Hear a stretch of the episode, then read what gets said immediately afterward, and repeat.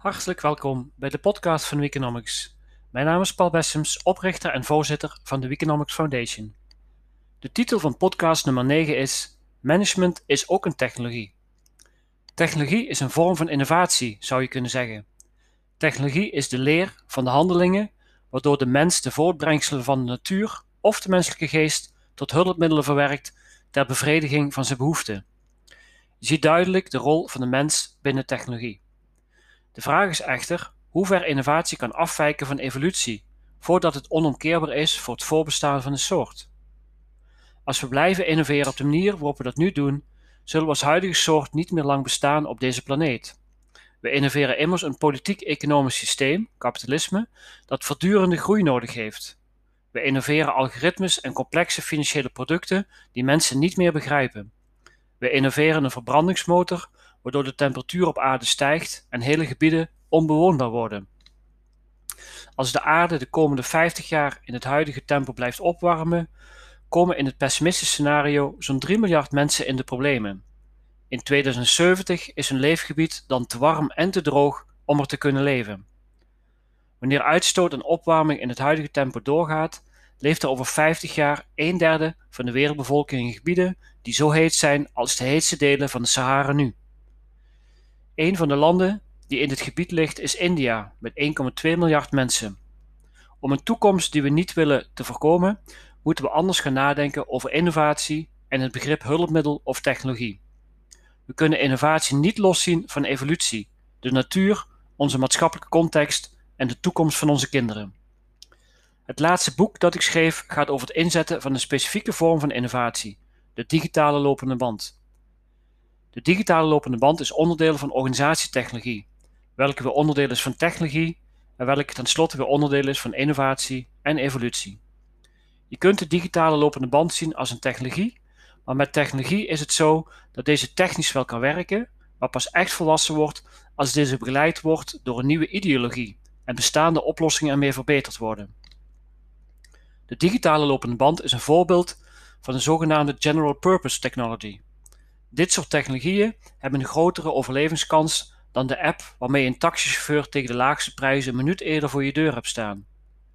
Maar ook een general purpose technology werkt niet vanzelf. Je zult zelf de juridische, politieke, sociale, psychologische, ecologische en economische omstandigheden moeten creëren, waardoor de kans op succes toeneemt.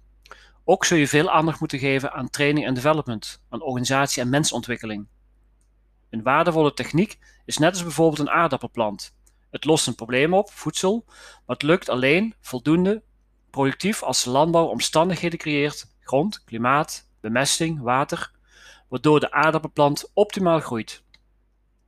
Een ander boek dat ik schreef, Blockchain organiseren voor managers, heeft als ondertitel Management als innovatie opnieuw uitgevonden.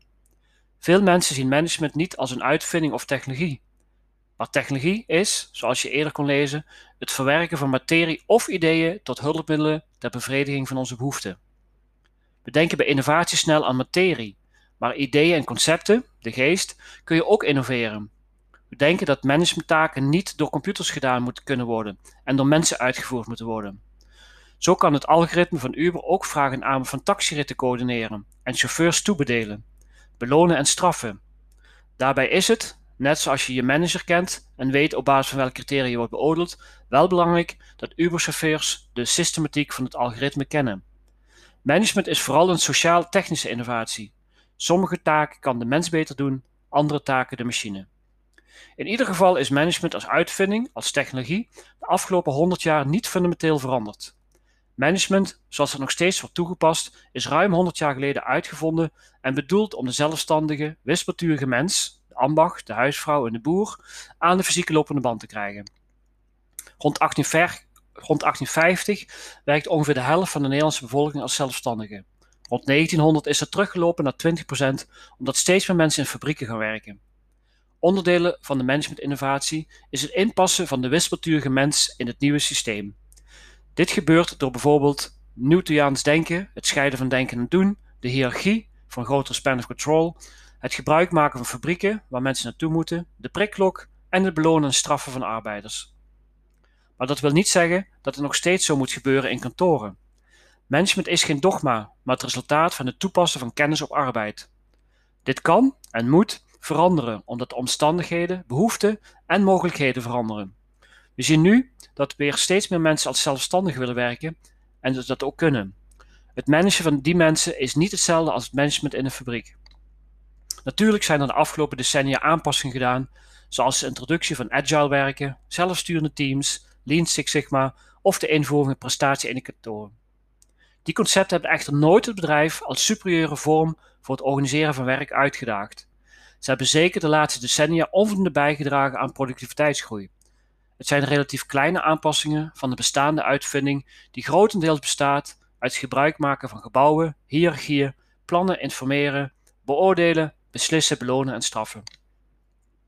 De manier waarop we mensen en resources aan taken, projecten en doelen verbinden is sinds Taylor en Ford niet fundamenteel veranderd. Wat wel fundamenteel verandert zijn de schaarse resources en productiefactoren die we organiseren. Waar het eerst nog land, arbeid en kapitaal, nu dat vooral het organiseren van data als grondstof voor het organiseren van aandacht, vertrouwen en productiviteitsgroei. We hebben een overschot aan informatie, complexiteit en bureaucratie. En dit gaat gepaard met een tekort aan aandacht, vertrouwen en productiviteitsgroei. Je kunt niet verwachten dat als je een gewenst resultaat behaalt, als je de productiefactor data op dezelfde manier organiseert als de productiefactoren land, arbeid en kapitaal. Het vraagt transformationeel leiderschap om de transformatie te organiseren en transities te managen. Economics richt zich vanuit het organisatieconcept van de digitale lopende band en de manier waarop we kantoorwerk organiseren dan ook op transformationeel leiderschap. Tot zover deze podcast. Wil je meer informatie? Kijk dan op onze website weeconomics.org.